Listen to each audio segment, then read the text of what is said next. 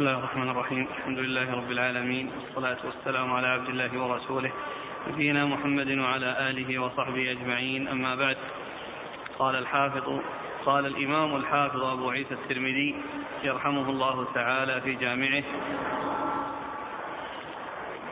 باب ما ذكر في من فاته حزبه من الليل فقضاه بالنهار. قال حدثنا قتيبة قال حدثنا أبو صفوان عن يونس بن يزيد عن ابن شهاب الزهري أن السائب بن يزيد رضي الله عنه وعبيد الله بن عبد الله بن عتبة بن مسعود أخبراه عن عبد الرحمن عن عبد الرحمن بن عبد القاري.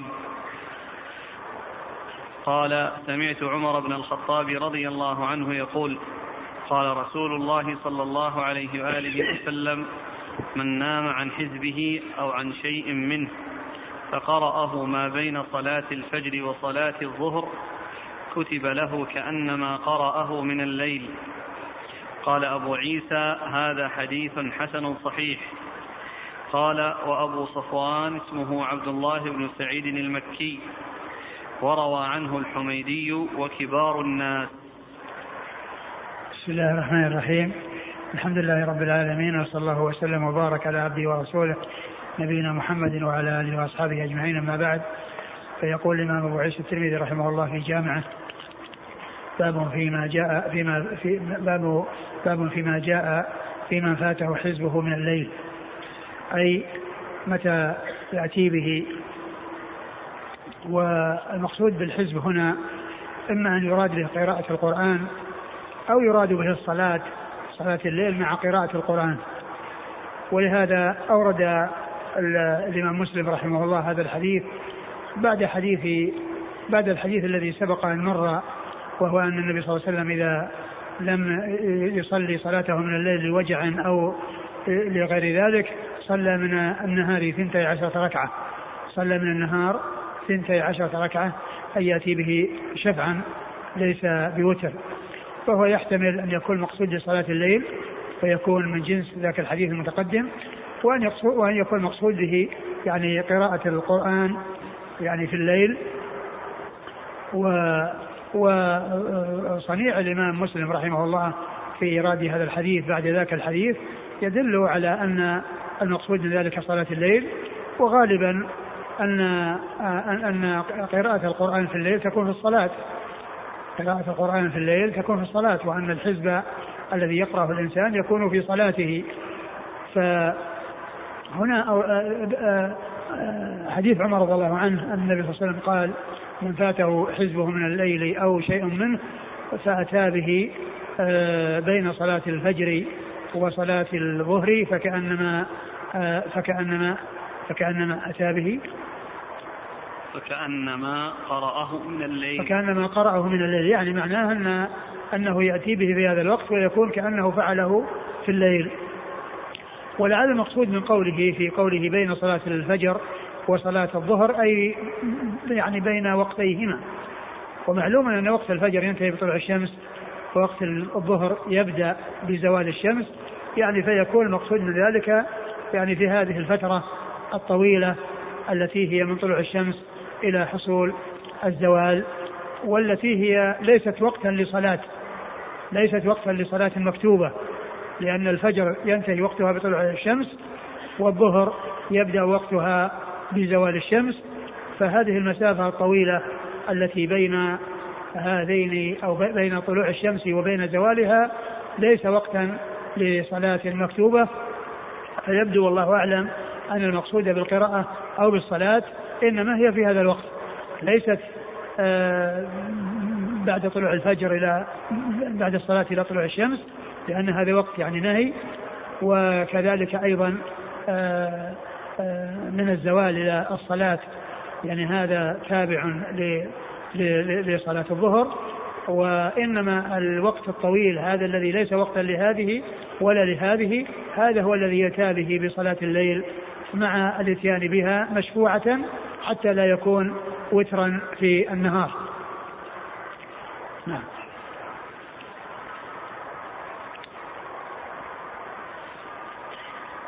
قال حدثنا قتيبة قتيبة بن سعيد بن جميل بن طريف البغلاني ثقة أخرج له أصحاب كتب الستة.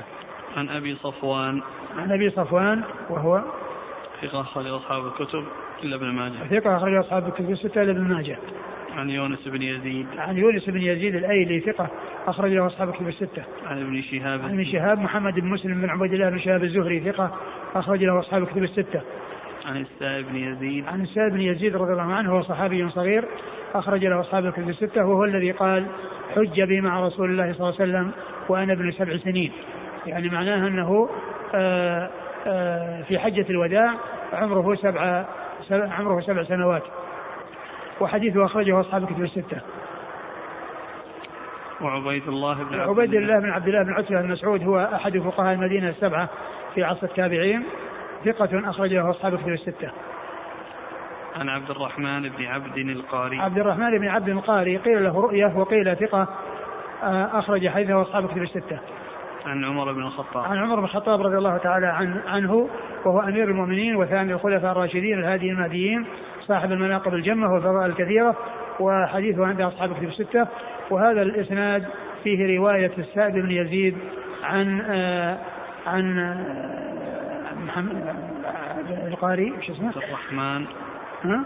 عبد الرحمن بن عبد عبد الرحمن بن عبد القاري آه السائب بن يزيد يروي عنه وهو تابعي وهذا من رواية الصحابة عن التابعين أو من رواية الأكابر عن الأصاغر من رواية الأكابر عن الأصاغر لأن الصحابة أكابر والتابعون يعني يعتبرون أصاغر بالنسبة لهم فتكون رواية صحابي عن تابعي هي من قبيل رواية الأصاغر الأكابر عن الأصاغر. قال أبو عيسى هذا حديث حسن صحيح وأبو صفوان اسمه عبد الله بن سعيد المكي روى عنه الحميدي وكبار الناس. قال رحمه الله تعالى باب ما جاء من التشديد في الذي يرفع رأسه قبل الإمام. يعني هذه الأبواب الحقيقة جاءت في غير مكانها.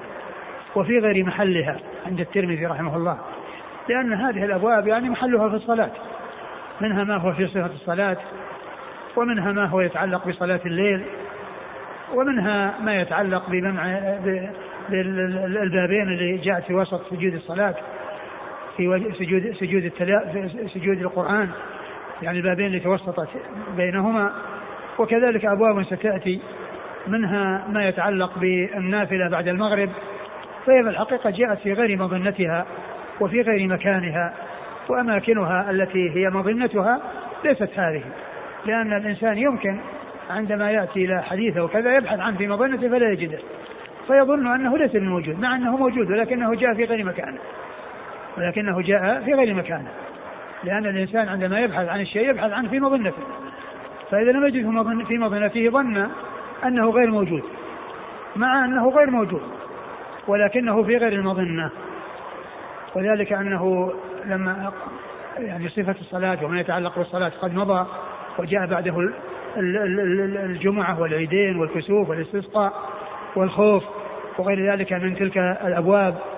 ثم يأتي بعد ذلك شيء يتعلق بصفة الصلاة. يتعلق بصفة الصلاة.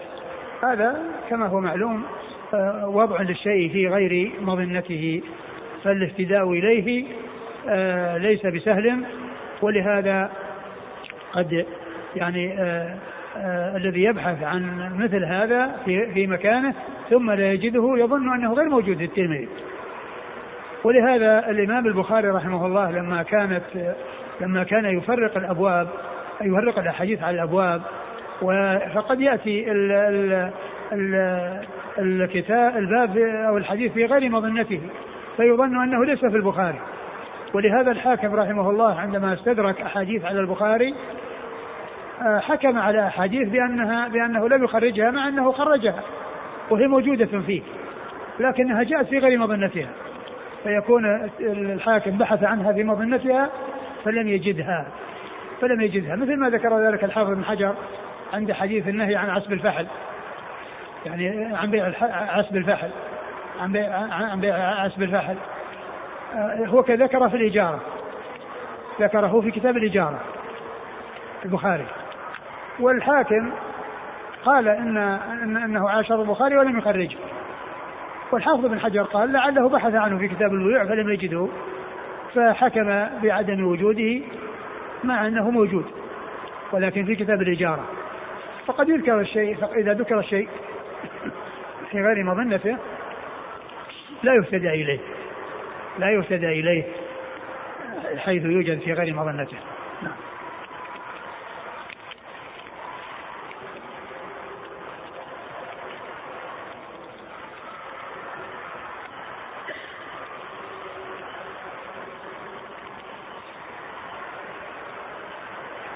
قال رحمه الله تعالى باب ما جاء من التشديد في الذي يرفع رأسه قبل الإمام قال حدثنا قتيبة قال حدثنا حماد بن زيد عن محمد بن زياد وهو أبو الحارث البصري ثقة.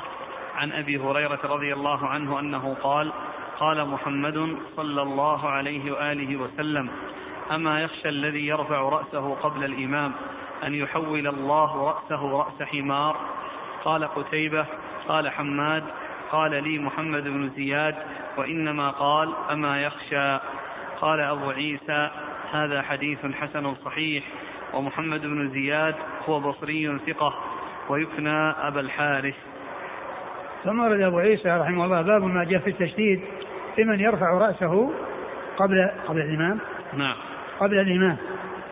يعني الذي يرفع رأسه من الركوع قبل الإمام. آه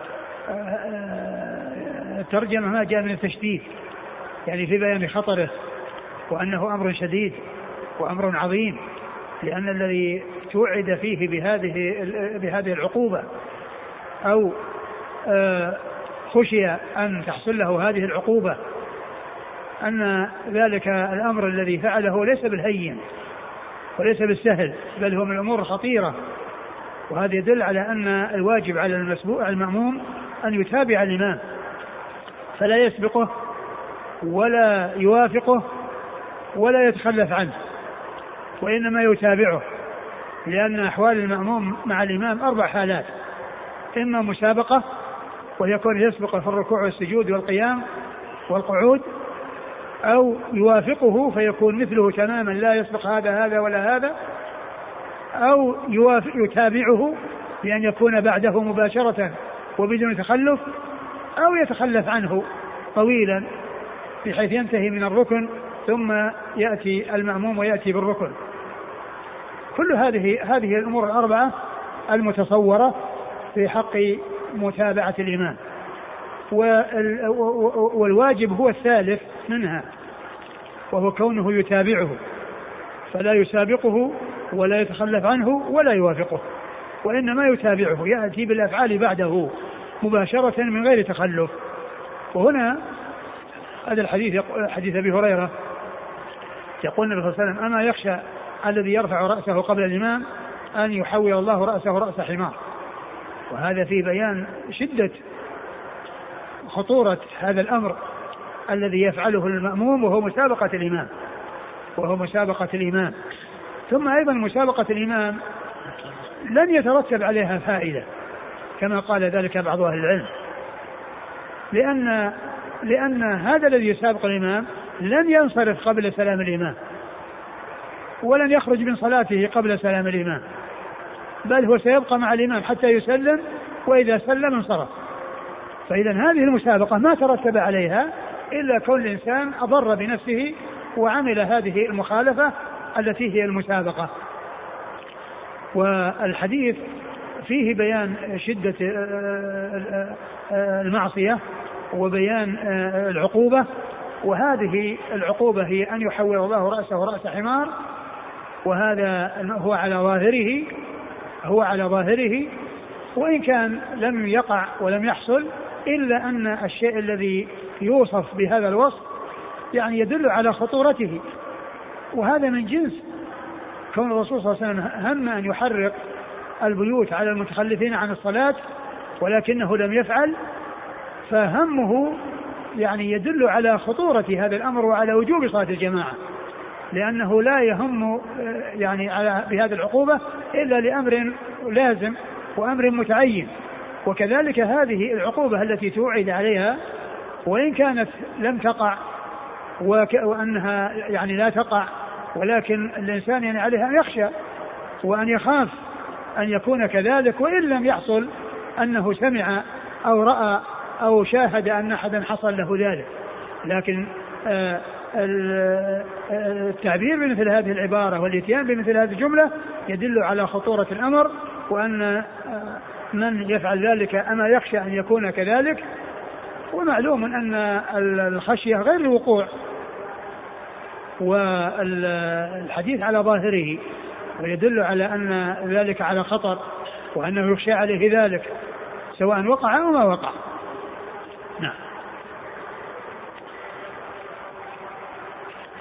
قال حدثنا قتيبة عن حماد بن زيد. حماد بن زيد بن درهم ثقة أخرج له أصحاب كتب الستة. عن محمد بن زياد هو أبو الحارث البصري ثقة. محمد بن زياد بن أبو الحارث البصري ثقة. إيش قال عنه في التقريب؟ ثقة. ثقة أخرج له. أصحاب الكتب ثقة أخرج له أصحاب الكتب الستة. عن أبي هريرة. عن أبي هريرة عبد الرحمن بن صخر الدوسي أكثر الصحابة حديثا وهذا من الحديث الرباعية. عند أبي عيسى الترمذي رحمه الله. قال قتيبة قال حماد قال لي محمد بن زياد وإنما قال أما يخشى. آه هذه الجملة قال أما يخشى يحتمل أن يكون مقصود بها أنه آه, آه، جاء أما يخشى وجاء لا يخشى والذي قال له أما يخشى. ويحتمل أن يكون المقصود أن أنه وإن لم يقع يعني ذلك الشيء الذي توعد به فإن آه ذلك شيء يخشى ولهذا جاء التعبير أما يخشى أما, أما, أما يخشى؟ ما قال أنه سيقع أو أنه آه آه سيحصل له ذلك وإنما قال أما يخشى. ف وهذا الذي يخشى قد يقع وقد لا يقع وهو داخل تحت الإمكان والله على كل شيء قدير. والإنسان يخاف ويخشى يعني مثل هذا العمل الذي يؤدي إلى هذه العقوبة سواء وجدت أو لم توجد نعم قال أبو عيسى هذا حديث حسن صحيح ومحمد بن زياد هو بصري ثقة ويكنى أبا الحارث نعم.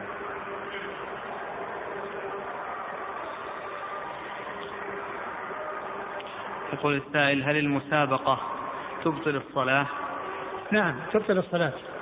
إذا لم يعد إذا لم يعد يعني ويأتي به بعده فإنها تبطل الصلاة. وكما يقول يعني بعض أهل العلم يقال لمن سابق لا وحدك صليت ولا بإمامك اقتديت. لا وحدك صليت ولا بإمامك اقتديت. وأيضا كما أشرت عن بعض أهل العلم أنه قال إن الذي يسابق الإمام لن ينصرف من الصلاة إلا بعد سلام الإمام. فهذه المسابقة ما حصل منها أي فائدة. لأنه لو كانت هذه المسابقة أنه يعني سينتهي قبل الإمام يعني يكون فيه فائدة له لكن ما في فائدة. ما في فائدة لأنه سيستمر مع الإمام حتى يسلم فإذا هذه المسابقة جلبت عليه مضرة. وإذا لم يعد ويأتي بالفعل بعد الإمام فإن صلاته غير صحيحة.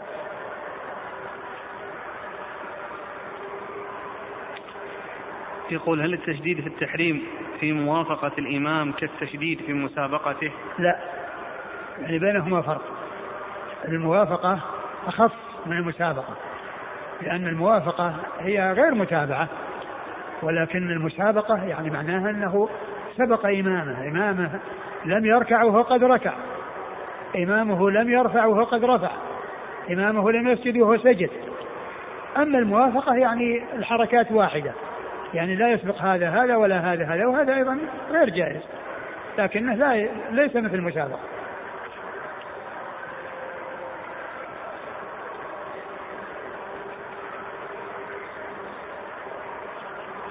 يسأل الإخوة عن القصة التي ذكرها المبارك فوري في هذا عن صحتها.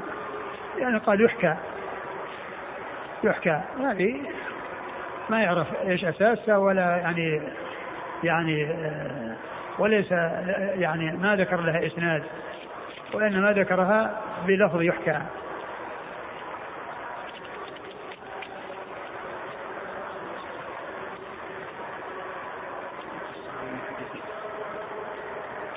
قال رحمه الله تعالى باب ما جاء في الذي يصلي الفريضة ثم يؤم الناس بعدما صلى.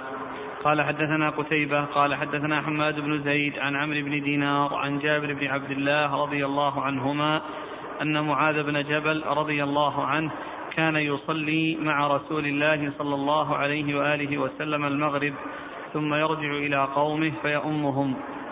قال أبو عيسى هذا حديث حسن صحيح والعمل على هذا عند أصحابنا الشافعي وأحمد وإسحاق.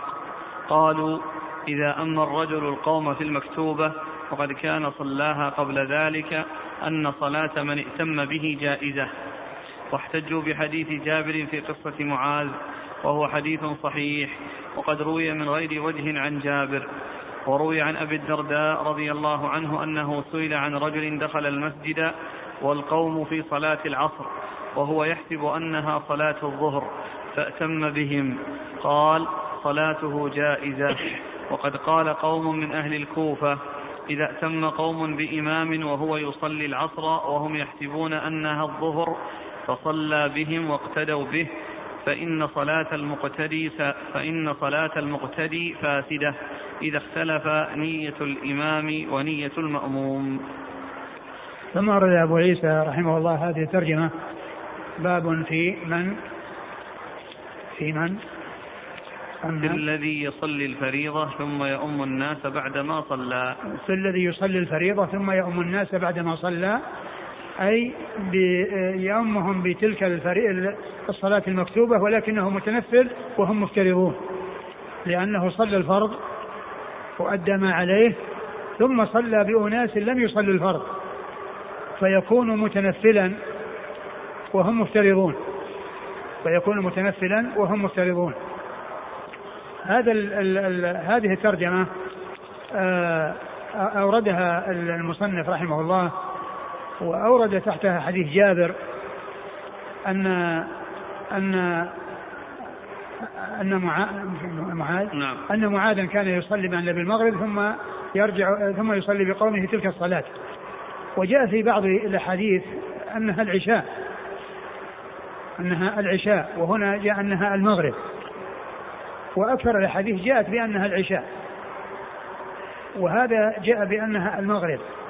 وهذا يدل على أن الصلوات كلها يمكن أن تعاد. يعني يمكن أن تعاد وأن الإنسان إذا صلى يمكن أن يصلي بغيره متنفلا أو يصلي مع غيره متنفلا أو يصلي مع غيره متنفلا. و والرسول صلى الله عليه وسلم ومعاذ رضي الله عنه كان يصلي مع النبي صلى الله عليه وسلم ثم يرجع إلى قومه ويصلي بهم تلك الصلاة. فيصلي بهم تلك الصلاة. لكن بعض أهل العلم قال إنه إذا كان يعني صلى آه، مع من يصلي المغرب فإنه يأتي فإنه يأتي بركعة. يعني يشفع تلك الصلوات تلك الركعة الثلاث يشفعها بركعة. وبعض أهل العلم يقول إنه لا يشفعها لأن هذا الحديث ويعني غيره من الأحاديث يعني تدل على جواز مثل ذلك. تدل على جواز مثل ذلك وأنه لا يقال إنه حصل وترين وأن المغرب وتر النهار. قال لأن هذه صلاة مستقلة أتى بها فرضا وهذه أتى بها نفلا ولم تكن مشفوعة باعتبار انها ثلاث مع ثلاث فتكون فتكون النهار ليست وترا المغرب ليست وترا لأنه أتي بها مرة ثانية لأن هذه مستقلة عن هذه.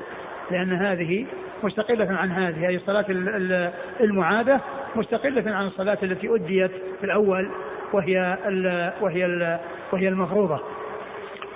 آه، والحديث يدل على اقتداء المفترض بالمتنفل اقتداء المفترض بالمتنفل ويدل على ذلك أيضا آه، آه، إحدى صور صلاة الخوف الثابتة عن رسول الله صلى الله عليه وسلم والتي فيها أنه عليه الصلاة والسلام صلى بطائفة ركعتين وسلم بهم ثم صلى بالطائفة الثانية ركعتين وسلم بهم فتكون صلاته صلى الله عليه وسلم في الطائفة الثانية نافلة وهم مفترضون. فكل ذلك يدل على آه، آه، صلاة المفترض خلف المتنفل. قصة جابر قصة معاذ وكذلك صلاة الرسول صلى الله عليه وسلم بأصحابه. أي المجموعة الثانية في إحدى آه، صور صلاة الخوف الثابتة عن رسول الله صلى الله عليه وسلم. ويقابل هذا أي كون المفترض يصلي خلف المتنفل آه، صلاة المتنفل خلف المفترض. وذلك في قصة الرجلين اللذين كان في مسجد الخيف والرسول صلى الله عليه وسلم لما صلى ورآهما جالسين أتى دعا بهما فأتي بهما ترتعي فرائصهما فقال ما لكما لم تصليا معنا؟ قال إنا قد صلينا في رحالنا. قال إذا صليتما في رحالكما وأتيتما والإمام لم يصلي فصليا معه تكن لكما نافلة. فهذا يدل على المقابل لما جاء في الحديث وهو صلاة المتنفل خلف المفترض وكذلك أيضا قصة الرجل الذي قال من يتصدق على هذا فيصلي معه. لأن أحدهما مفترض والثاني متنفل وإن كان الذي صلى إماما هو الذي افترض فيكون مفترض صلى خلفه متنفل وإن كان ال ال ال الشخص الذي يتصدق يعني مأموما يعني معناه مفترض خلف متنفل بقي مفترض خلف مفترض. وهي التي أشار إليها المصنف عن أبي الدرداء هل يصلي المفترض خلف المتنفل خلف المفترض؟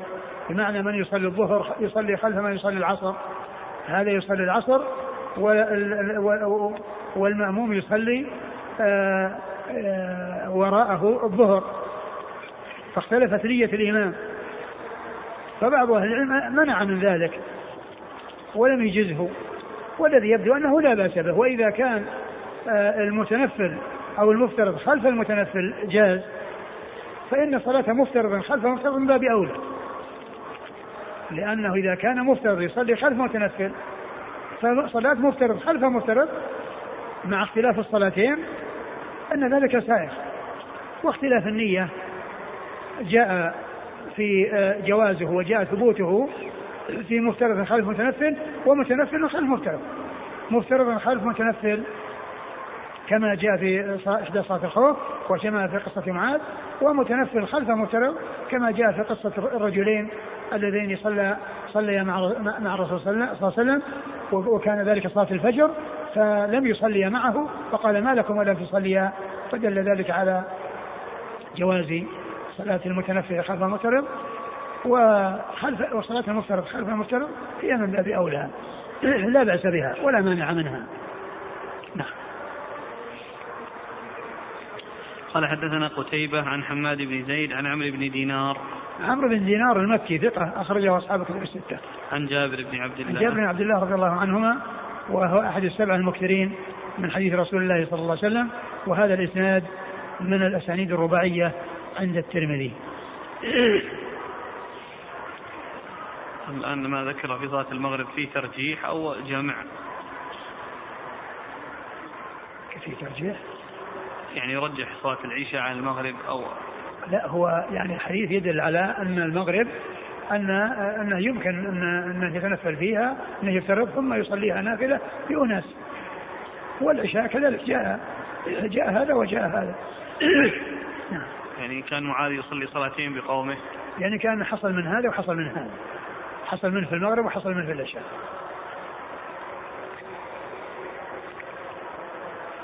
إذا في هذا دلالة على أن وقت المغرب ليس ضيق كما نعم وهذا يدل نعم. وهذا فيه دليل على هذا. لأنه كان يصلي مع النبي صلى الله عليه وسلم ثم يذهب إلى قومه ويصلي بهم تلك الصلاة. قال أبو عيسى هذا حديث حسن صحيح والعمل على هذا عند أصحابنا الشافعي وأحمد وإسحاق. الشافعي محمد بن زيد الشافعي أحد الأئمة الأربعة آه، أصحاب المذاهب المشهورة مذهب أهل السنة وحديث أخرجه البخاري تعليقا وأصحاب السنن وأحمد بن محمد بن حنبل الشيباني الإمام كذلك وحديث أخرجه أصحاب الكتب الستة وإسحاق بن راهوية هو آه، ثقة أخرجه أصحاب الكتب الستة إلى ابن ماجه. وهنا وهذا من الأدلة الدالة على أن قول أن الترمذي رحمه الله أصحابنا تقصد بهم أهل الحديث لأنه قال أصحابنا الشافعي وأحمد وإسحاق أي هؤلاء منهم. يعني من أهل الحديث؟ فإذا أصحابه هم أهل الحديث. وليس كما يقوله بعض أهل العلم أن المقصود به الشافعي أن أن أن الترمذي شافعي وأن المقصود وأن مذهب شافعي.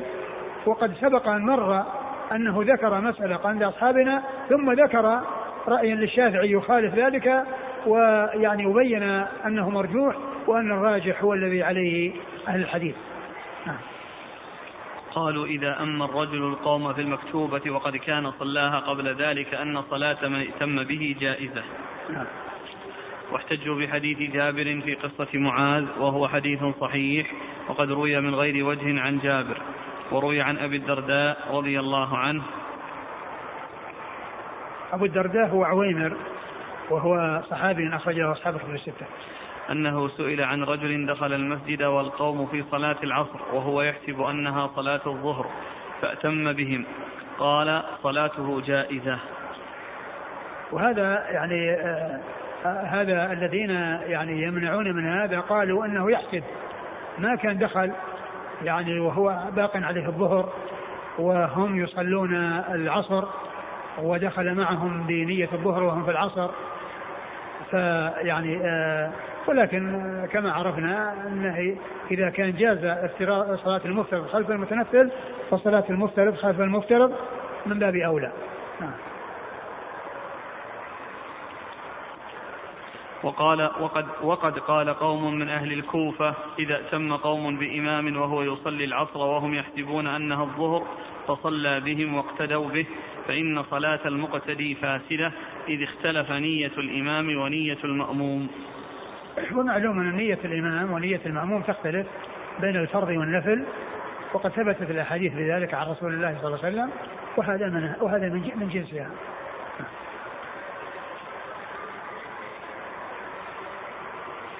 يقول السائل رجل دائما يصلي مع الناس العشاء في جماعة ثم يعود إلى بيته ويصلي بزوجته وأمه وبناته جماعة صلاة العشاء على أنها نافلة له. يفعل ذلك دائما هذا غير مناسب وإنما يصلي هو ما أوجب الله عليه والنساء يصلين في بيوتهن ولا ينتظرنه حتى يأتي ويصلي بهن لكن لو حصل ذلك في بعض الأحيان ما في بأس أما أن يكون ذلك عادة وأن يكون منهج وطريقة فهذا غير غير مستقيم.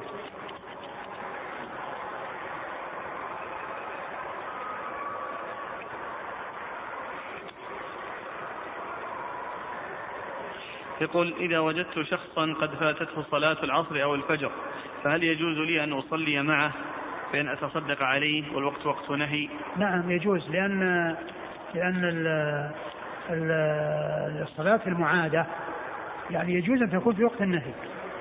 وذلك أن قصة الرجلين اللذين يعني آه، في مسجد الخير بعد صلاة الفجر. وهذا يدل على أنهما يعني آه، آه، يأتيان بالصلاة معادة وقد صلوا الفرض في في في وقت النهي. فيكون هذا مما استثني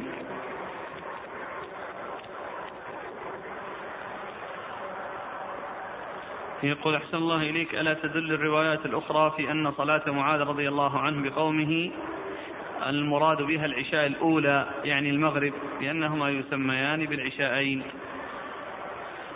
صحيح يعني يقال العشاءين لكنه يعني جاء يعني جاء لفظ العشاء في أحاديث متعددة والأصل أنه ينصرف إلى العشاء الآخرة أنه ينصرف إلى العشاء الآخرة. وإن كان كل منهما يقال لهما العشاءين يعني يقال المغرب والعشاء العشاءين و إلا أن إطلاقها يعني العشاء على على العشاء الآخرة.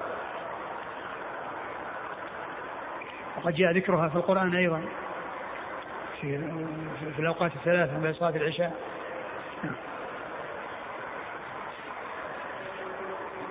يقول الشارح في رواية مسلم من طريق منصور عن عمر وعشاء الآخرة. كان يصلي مع رسول الله صلى الله عليه وسلم وعشاء الآخرة. كان يصلي مع نفسه نفس الحديث.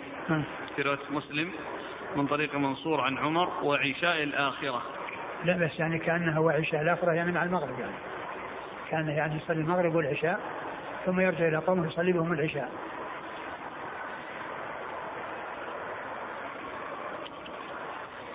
ما الذي ترونه أقرب إلى الدليل في من صلى المغرب ثم دخل مسجدا فصلى فيه المغرب نافلة؟ هل يسلم مع الإمام أم يأتي بركعة الرابعة ليشفعها؟ والله الذي يبدو الذي يبدو والله أعلم. يعني بعض العلماء يقول أن هذا أحوط وأنه أنه يأتي يشفعها لكن هذا الحديث الذي معنا عن جابر يعني ما فيه ذكر لا سيما إذا كان إماما. لا سيما إذا كان إماما. يعني المأموم يمكن وأما إذا كان إماما يعني فكيف يعني يشفع يعني يسلم ثم يسلم به ثم يقوم يقضي؟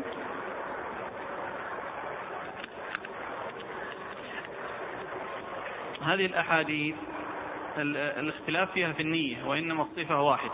نعم.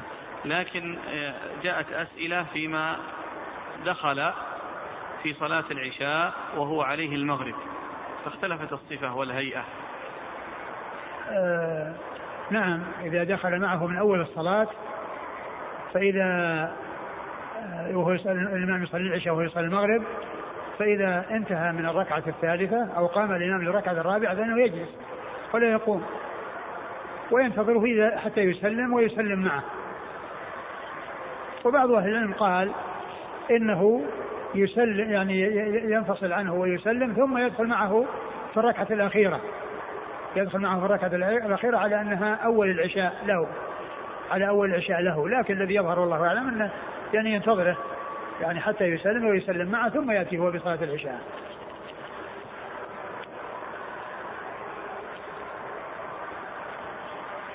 قال رحمه الله تعالى ما ذكر من الرخصة في السجود على الثوب في الحر والبرد.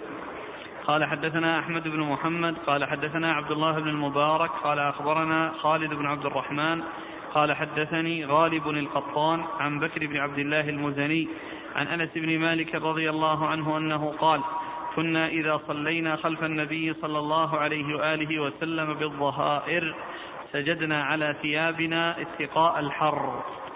قال أبو عيسى هذا حديث حسن صحيح وفي الباب عن جابر بن عبد الله وابن عباس. وقد روى وكيع هذا الحديث عن خالد بن عبد الرحمن.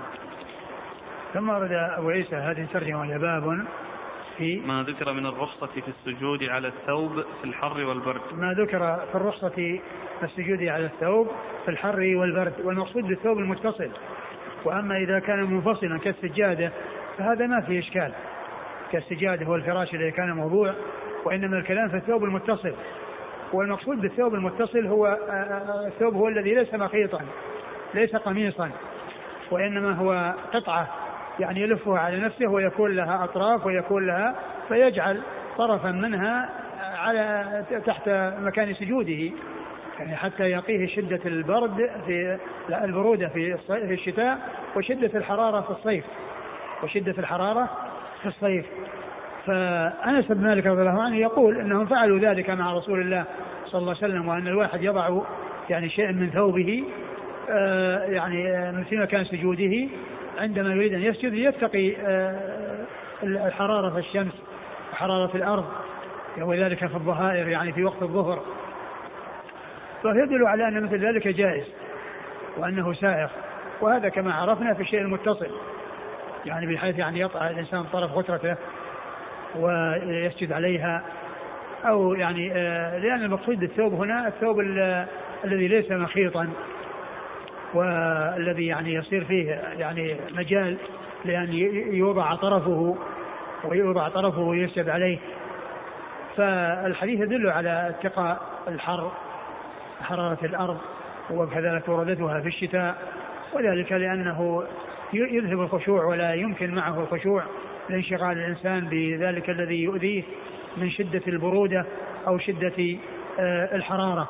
ويدل على أن مثل هذا العمل في الصلاة أنه لا بأس به يعني كونه يعني يضع شيء أو يعني يمد يعني طرف ردائه أو طرف غترته أو ما إلى ذلك أو طرف مشلحه أو ما إلى ذلك من الأشياء اللي, اللي تعتبر يعني آه، آه، في مجال لأن يبسط شيئا منها آه، في مكان سجوده نعم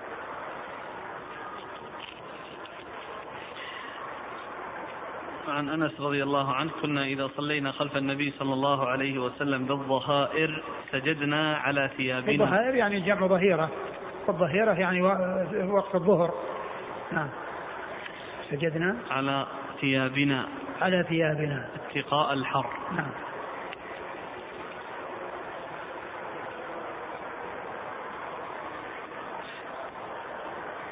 قال حدثنا أحمد بن محمد. هذا هو ابن مرزوية وهو ثقة أخرج له البخاري والترمذي والنسائي. البخاري والترمذي والنسائي. عن عبد الله بن المبارك. عبد الله بن المبارك المروزي ثقة أخرج له أصحاب الكتب الستة. عن خالد بن عبد الرحمن. عن خالد بن عبد الرحمن وهو صدوق يخطئ أخرج البخاري والترمذي والنسائي. صدوق يخطئ أخرجه البخاري والترمذي والترمذي والنسائي. عن غالب القطان. عن غالب غالب القطان وهو صدوق أخرج أصحاب الكتب. صدوق أخرجه أصحاب الكتب الستة. عن بكر بن عبد الله المزني. بكر بن عبد الله المزني ثقة أخرجه أصحاب الكتب الستة. عن أنس بن مالك. عن أنس بن مالك رضي الله عنه خادم الرسول صلى الله عليه وسلم وأحد السبعة المكثرين من رواية حديث رسول الله صلى الله عليه وسلم. قال أبو عيسى هذا حديث حسن صحيح. وفي الباب عن جابر بن عبد الله وابن عباس.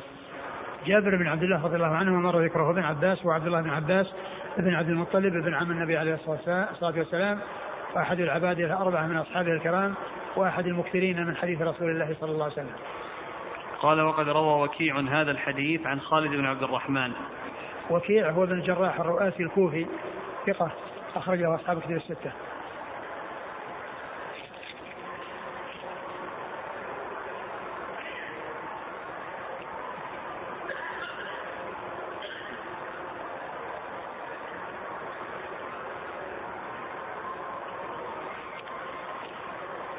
نقرأ عبد الله بن المبارك. أقول واحد يسمي ولده مبارك تفاؤلا ها؟ أقرأ عبد الله بن المبارك. وش فيه؟ عبد الله بن المبارك. طيب وش به؟ أقول واحد يسمي ولده مبارك تفاؤلا. مبارك؟ إيه. عبد الله بن مبارك إيه. مبارك أبوه. أنا ابو داري المبارك أبوه ليس هو. إيه.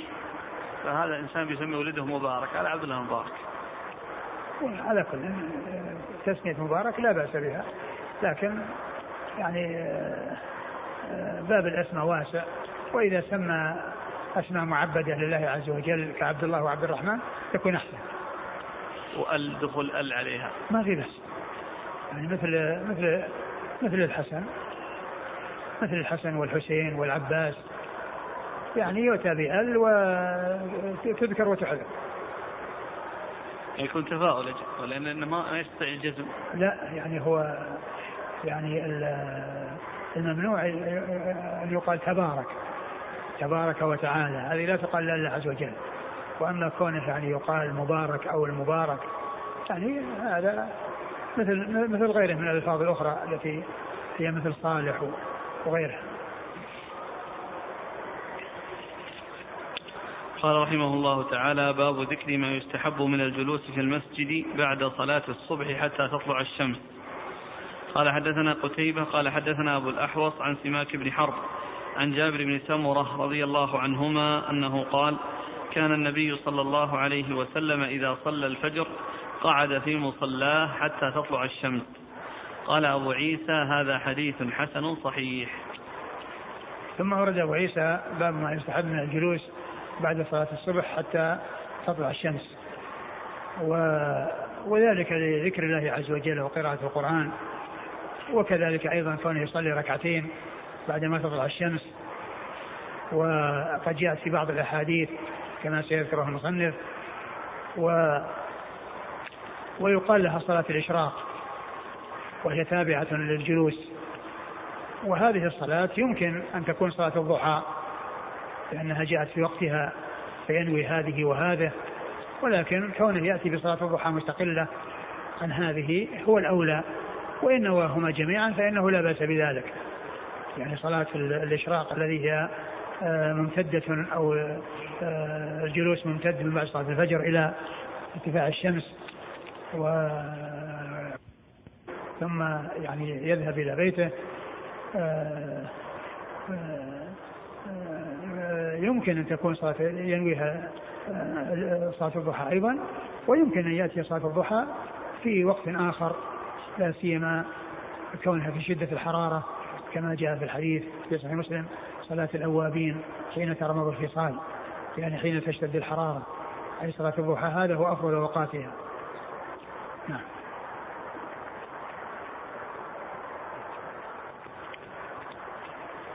عن عن جابر بن سمرة كان النبي صلى الله عليه وسلم إذا صلى الفجر قعد في مصلاه حتى تطلع الشمس.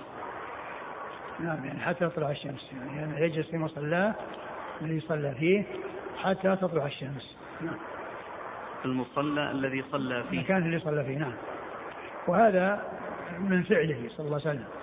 وقد جاء من قوله قد جاء هذا أيضا من قوله مع يعني ذكر آه، الاتيان بركعتين بعد طلوع الشمس وارتفاعها. نعم. يعني يبقى في مكان إمامته نعم. لكن يتجه إلى المأمومين. نعم. يبقى في مكان إمامته لكن يتجه يمكن. إلى المأمومين. يمكن يمكن. نعم وهو كذلك يعني على هيئته التي هو عليها. وإن اتجه إلى القبلة ما في بأس.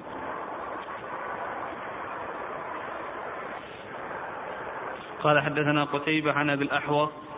أبو الأحوص هو سلام بن سليم الحنفي ثقة أخرج له أصحاب الستة. عن سماك بن حرب سماك بن حرب صدوق أخرجه البخاري تعليقا ومسلم وأصحاب السنة. عن جابر بن سمرة عن جابر بن سمرة رضي الله عنه أخرج حديثه أصحاب في الستة وهذا من الأسانيد الرباعية عند الترمذي.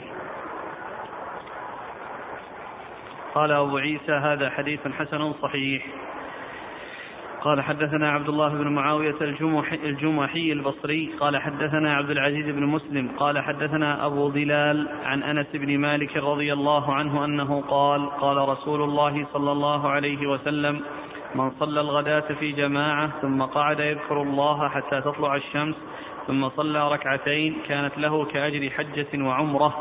قال قال رسول الله صلى الله عليه وآله وسلم تامة تامة تامة. قال أبو عيسى هذا حديث حسن غريب. قال وسألت محمد بن إسماعيل عن أبي ظلال فقال هو مقارب الحديث. قال محمد واسمه هلال. ثم ورد أبو عيسى هذا الحديث عن أنس عن أنس بن مالك رضي الله عنه أن النبي صلى الله عليه وسلم قال من صلى الغداة في جماعة ثم جلس حتى طلع الشمس ثم صلى ركعتين كان بحجة وعمرة قال تامة تامة تامة. أي تأكيد لهذا الجزاء وهذا الثواب وهو هذه الحجة والعمرة الموصوفة بهذا الوصف. والحديث يدل على فضل الجلوس بعد صلاة الصبح إلى أن تطلع الشمس يذكر الله عز وجل ثم يصلي آه، ركعتين. وهو دال على فضل هذا العمل واشتغال الإنسان بالذكر والدعاء وقراءة القرآن يعني في هذا الوقت. وهذا مثل وهذا ثابت من قوله صلى الله عليه وسلم كما أن الحديث السابق يدل على ثبوت ذلك من فعله عليه الصلاة والسلام فيكون هذا اجتمع فيه القول والفعل. قال حدثنا عبد الله بن معاوية الجمحي البصري. عبد الله بن معاوية الجمحي البصري هو ثقة أبو داود والترمذي وابن ماجه. ثقة أبو داود والترمذي وابن ماجه. عن عبد العزيز بن مسلم. عبد العزيز بن مسلم هو ثقة أخرج أصحاب الكتب إلا ابن ماجه. ثقة أخرج أصحاب الكتب الستة إلا ابن ماجه. عن أبي ظلال عن أبي ظلال وهو هلال ابن أبي هلال وهو ضعيف أخرج البخاري تعليقا والترمذي. وهو ضعيف أخرج البخاري تعليقا والترمذي. عن أنس. أنس رضي الله عنه وقد مر ذكره وهذا الإسناد من الأسانيد العالية وهي الرباعيات ولكن الحديث له شواهد عديدة ولذلك صح أو حسن بسبب ذلك. قال أبو عيسى هذا حديث حسن غريب. وقد سألت محمد بن إسماعيل عن أبي ظلال فقال مقارب الحديث وقال اسمه هلال. قال رحمه الله تعالى باب ما ذكر في الالتفات في الصلاة. قال حدثنا محمود بن غيلان وغير واحد. قالوا حدثنا الفضل بن موسى عن عبد الله بن سعيد بن أبي هند عن ثور بن زيد عن عكرمة عن ابن عباس رضي الله عنهما أن رسول الله صلى الله عليه وسلم كان يلحظ في الصلاة يمينا وشمالا ويلوي عنقه خلف ظهره. قال الذي ورد يعني آه، كأنه ولا يلوي عنقه خلف ظهره كما جاء في في عون المعبود. وكما في النسخة التي عليها عمل الشيخ ناصر فإن فيها لا يلوي. عنقه يعني يلتفت بدون لوي. نعم بدون لي. نعم. عن ابن عباس رضي الله عنهما أن رسول الله صلى الله عليه وسلم كان يلحظ في الصلاة يمينا وشمالا ولا يلوي عنقه خلف ظهره. قال أبو عيسى هذا حديث غريب. وقد خالف وكيع الفضل بن موسى في روايته. ثم ورد أبو عيسى باب في الالتفات في الصلاة. والالتفات في الصلاة الأصل عدمه وأن الإنسان لا يلتفت في صلاته. قد جاء بعض الأحاديث التي تدل على المنع من ذلك ولكنه عند الحاجة يمكن بدون أن يكون الإنسان يعني آه، يلوي آه، آه، عنقه أو يعني يلتفت بحيث يعني يذهب عن الاستقبال. عن استقبال القبلة ويكون ذلك للحاجة. وهذا الذي جاء عن رسول الله صلى الله عليه وسلم كان في بعض الأحيان قد جاء في بعض الروايات أنه كان يعني فيه ينظر إلى شعب وكان يخشى يعني عدو من ذلك الشعب. فإذا كان لحاجة لا بأس بذلك. وقصة أبو هريرة أبو بكر رضي الله عنه أبي بكر رضي الله عنه لما تخلف الرسول صلى الله عليه وسلم عند بني عمرو بن عوف ليصلح بينهم وحانت الصلاة ولم يأتي النبي صلى الله عليه وسلم فطلب بلال بن أبي بكر أن يتقدم فقام ودخل في الصلاة وبعد دخول النبي صلى الله عليه وسلم في الصلاة وكان أبو بكر في أولها جاء النبي صلى الله عليه وسلم ومشى حتى صار خلف أبي بكر فصار الناس يصفقون وكان أبو بكر لا يلتفت في صلاته فلما رأى كثرة تصفيقهم التفت فإذا رسول الله صلى الله عليه وسلم فالرسول صلى الله عليه وسلم أشار إليه أن يبقى وأن يعني يستمر في إمامته فرفع يديه وقال اللهم لك الحمد ثم إنه تأخر القهقر وتقدم رسول الله صلى الله عليه وسلم وصلى بالناس. فالالتفات إذا كان لحاجة لا بأس به لكن لا يلوي الإنسان عنقه وراء ظهره أو يعني يلتفت التفاتا يتحول فيه إلى عن جهة القبلة. نعم. قال حدثنا محمود بن غيلان. محمود بن غيلان الدمشقي ثقة أخرجه أصحاب في الستة إلا أبا داود. وغير واحد عن الفضل بن موسى. والفضل بن موسى السيناني ثقة أخرجه أصحاب كتب الستة. عن عبد الله بن سعيد بن أبي هند. عبد الله بن سعيد بن أبي هند هو؟ صدوق ربما وهم أخرج له. أصحاب الكتب. صدوق الرواني أخرجه أصحاب الكتب الستة. عن ثور بن زيد. عن ثور بن زيد وهو ثقة. أخرج أصحاب الكتب. أخرجه أصحاب الكتب الستة. عن عكرمة. عن عكرمة هو ابن عباس ثقة. أخرجه أصحاب الكتب الستة. عن ابن عباس. عن ابن عباس رضي الله عنهما وقد مر ذكره. قال أبو عيسى هذا حديث غريب. وقد خالف وكيع الفضل بن موسى في روايته. قال حدثنا محمود بن غيلان قال حدثنا وكيع عن عبد الله بن سعيد بن أبي هند عن بعض أصحاب عكرمة. أن النبي صلى الله عليه وسلم كان يلحظ في الصلاة فذكر نحوه. نعم وهذا إسناد آخر. آه وكان وهو مرسل. وهنا يلحظ في الصلاة يعني يعني يلتفت آه بصره يعني يزيله يمينا وشمالا. إذا كان سينظر إلى جهة اليمين يعني يجعل بصره ينصرف إلى جهة اليمين. وإذا كان سينظر إلى جهة الشمال ينظر إلى جهة دون أن دون أن يحصل فيه التفات. يعني فيكون يعني مع كون الإنسان يعني متجه القبلة فإنه ينظر إلى جهة اليمين بحيث يحول بصره إلى اليمين أو يحول بصره إلى الشمال نعم وش الإسناد الثاني؟ نفس مر معنا محمود بن غيلان عن وكيع عن عبد الله بن نعم. سعيد بن أبي هند نعم. عن بعض أصحاب عكرمة نعم. قال وفي الباب عن أنس وعائشة أنس مر ذكره وعائشة أم المؤمنين الصديقة بن الصديق رضي الله عنها وعنهما وهي واحدة من سبعة أشخاص عرفوا بكثرة الحديث عن النبي صلى الله عليه وسلم.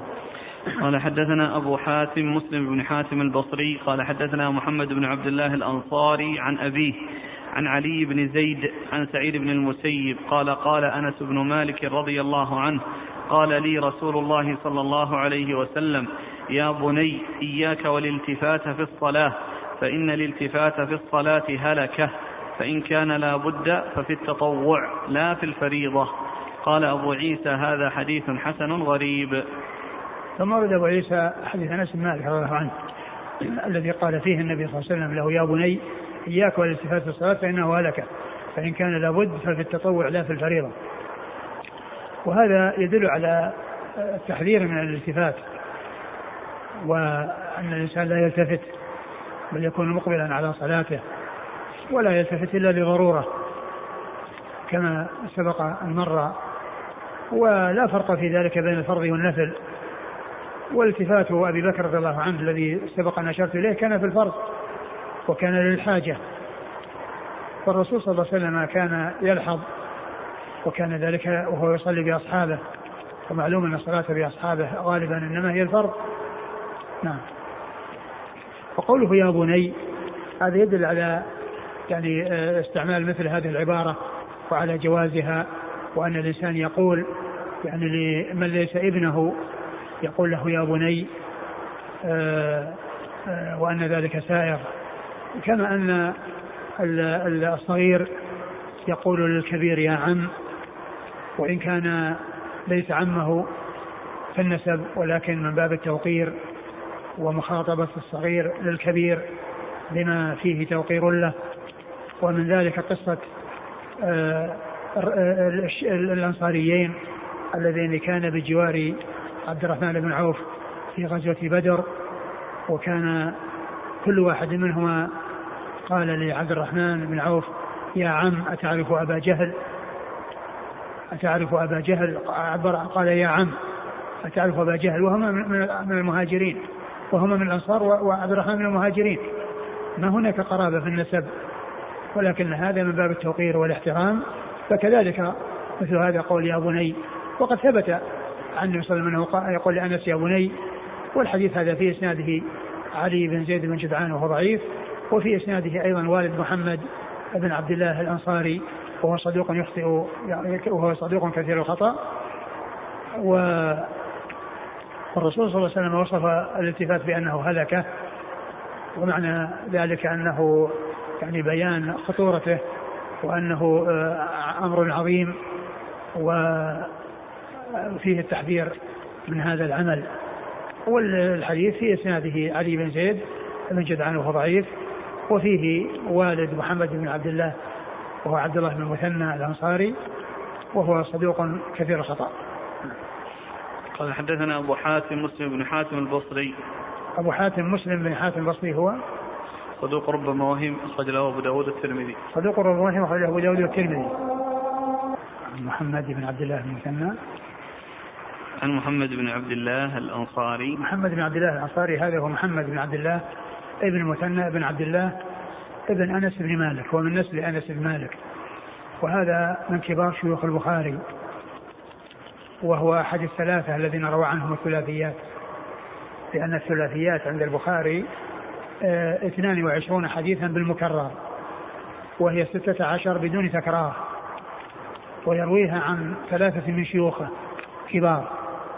وهم محمد المثنى هذا محمد بن عبد الله الأنصاري ومكي بن إبراهيم وأبو عاصم النبيل. هؤلاء الثلاثة هم من مشايخ الكبار وهم الذين روى عن طريقهم الأحاديث الثلاثية في صحيحه. وهذا من نسل أنس بن مالك رضي الله عنه محمد بن عبد الله ابن المثنى ابن عبد الله ابن أنس.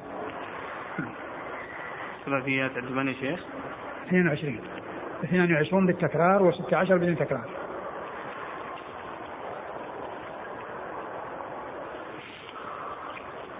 عن أبيه أبيه هو عبد الله بن المثنى وهو صدوق كثير الخطأ أخرج له. البخاري والترمذي وابن ماجه. البخاري والترمذي وابن ماجه. عن علي بن زيد. عن علي بن زيد بن جدعان وهو ضعيف أخرج له. البخاري في الأدب المفرد ومسلم وأصحاب السنة. البخاري في الأدب المفرد ومسلم وأصحاب السنة. عن سعيد بن المسيب. عن سعيد بن المسيب وهو ثقة فقيه أحد فقهاء المدينة السبعة في عصر التابعين أخرج له أصحاب كتب الستة. عن أنس. عن أنس بن مالك رضي الله عنه وقد يرى ذكره. قال أبو عيسى هذا حديث حسن غريب.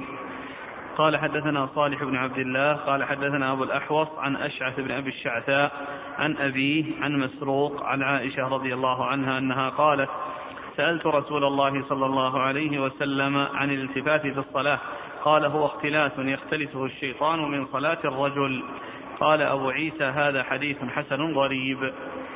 ثم ورد أبو عيسى حديث عائشة رضي الله عنها أنها سألت النبي عليه الصلاة والسلام عن الالتفات في الصلاة قال هو اختلاس يختلسه الشيطان من صلاة الرجل. وذكر الرجل هنا لا مفهوم له لأن الحكم النساء كالرجال. يعني اختلاس يختلسه من صلاة الرجل إلى صلاة المرأة. ولكن يأتي ذكر الرجال آه، غالبا لأن الخطاب معهم في الغالب. وهذا من جنس آه، لا تقدم رمضان بيوم أو يومين لرجل كان يصوم وصوم فليصوم. وكذلك المرأة. وكذلك أيما رجل وجد متاعه عند قد أفلس عند رجل قد أفلس فكذلك إذا وجده عند المرأة. فالحاصل أن أن الأحكام للرجال والنساء سواء ولا يميز الرجال عن النساء أو النساء عن الرجال إلا إذا جاء شيء يخص هؤلاء دون هؤلاء أو هؤلاء دون هؤلاء. وقوله اختلاس يعني يختلسه يعني معناه نقصان يعني آه وشيء يسلب يعني من صلاة الرجل يفعل ذلك الشيطان لأن هذا فيه إشغال له عن صلاته وإلهاء له عن صلاته فيكون في ذلك سلب لشيء منها أو انتقاصها. وهو يدل على الحذر من الالتفات ولا يفعل ذلك الإنسان إلا لحاجة أو لضرورة. أما غير ذلك فإنه يقبل على صلاته ولا يلتفت. نعم. قال حدثنا صالح بن عبد الله. صالح بن عبد الله هو ثقة أخرجه الترمذي. ثقة أخرجه الترمذي. عن أبي الأحوص. أبي الأحوص ومر ذكره سلام بن سليم. عن أشعث بن أبي الشعثاء. أشعث بن أبي الشعثاء ثقة أخرجه أصحاب الكتب الستة. عن أبيه عن أبيه أبو الشعثاء وهو جابر بن زيد أخرجه أصحاب الكتب الستة. عن مسروق. عن مسروق بن أجدع ثقة أخرجه أصحاب الكتب الستة. عن عائشة. عن عائشة رضي الله عنها وقد مر ذكرها. قال هذا حديث حسن غريب. باب ما ذكر في الرجل يدرك الإمام وهو ساجد والله تعالى أعلم وصلى الله وسلم وبارك على نبينا ورسوله نبينا محمد وعلى آله وأصحابه أجمعين. جزاكم الله خيرا وبارك الله فيكم ونفعنا الله بما قلتم. الله إليك يقول السائل إذا نسي الإنسان صلاة المغرب ولم يتذكرها إلا أثناء صلاة العشاء ماذا يفعل؟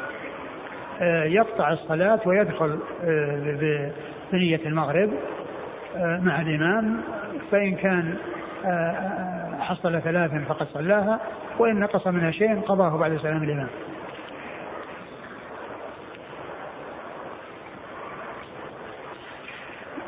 تعددت الأسئلة في من جلس بعد الفجر. لابد يكون في المكان الذي صلى فيه فإذا احتاج أن يأتي إلى مصحف بمصحف أو يستند على عمود. الذي يبدو أنه لا بأس بذلك. كونه يعني يقوم من مكانه ويجلس يستند على عمود أو يأخذ مصحف أو يشرب كل ذلك لا بأس به. بالنسبة للمرأة إذا صلت في بيتها وجلست حتى تطلع الشمس. ما جاء شيء يدل عليها لأن قال صارت جماعة لكن لا شك أنها إذا فعل ذلك فهي على خير. لكن هل يحصل لها هذا الذي جاء عن رسول الله صلى الله عليه وسلم؟ الله أعلم لكنها لا شك أنها على خير.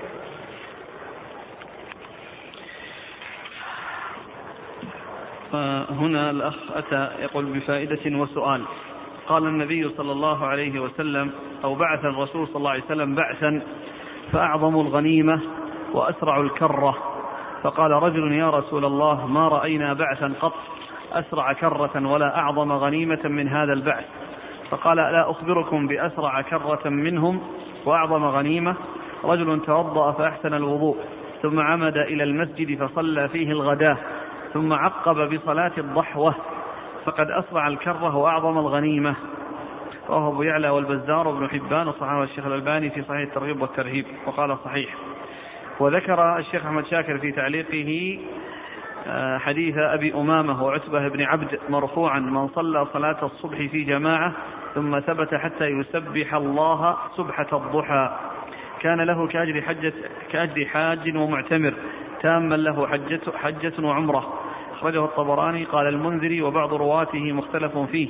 قال وللحديث شواهد كثيرة. فالسؤال هل نستعمل لفظ صلاة الضحى كما استعمله رسول الله صلى الله عليه وسلم بدل لفظ صلاة الشروق أو الإشراق؟ خاصة وأن كثيرا من الناس وقع بسبب هذه التسمية في خطأ فظن أن صلاة الإشراق ليست هي صلاة الضحى وأن وقتها هو شروق الشمس وإن لم تطلع بمقدار رمح فنراهم يبادرون إلى الصلاة بمجرد الإشراق. وإذا سئل أحدهم عن ذلك قال تلك صلاة الإشراق مع أن النبي صلى الله عليه وسلم نهى عن الصلاة قبل أن تطلع أو ترتفع الشمس قدر رمح. الذين قالوا الإشراق آه يعني قالوه مع الركعتين التابعتين للجلوس الذي بعد صلاة الفجر لأنها آه تابعة لذلك الجلوس. وأما صلاة الضحى فإنها مستقلة. لكن وقتها يبدأ من ارتفاع الشمس الذي هو الإشراق. وليس المقصود بالإشراق أنه في وقت النهي فإن ذلك لا يجوز أن يصلى في وقت النهي لأنه ثلاثة أوقات جاء النهي عن الصلاة فيها وعند الموتى عند طلوع الشمس وعند زوالها وعند غروبها. لا يجوز أن يصلى فيها ولا يدفن فيها أموات وهي أوقات قصيرة. ولكن آه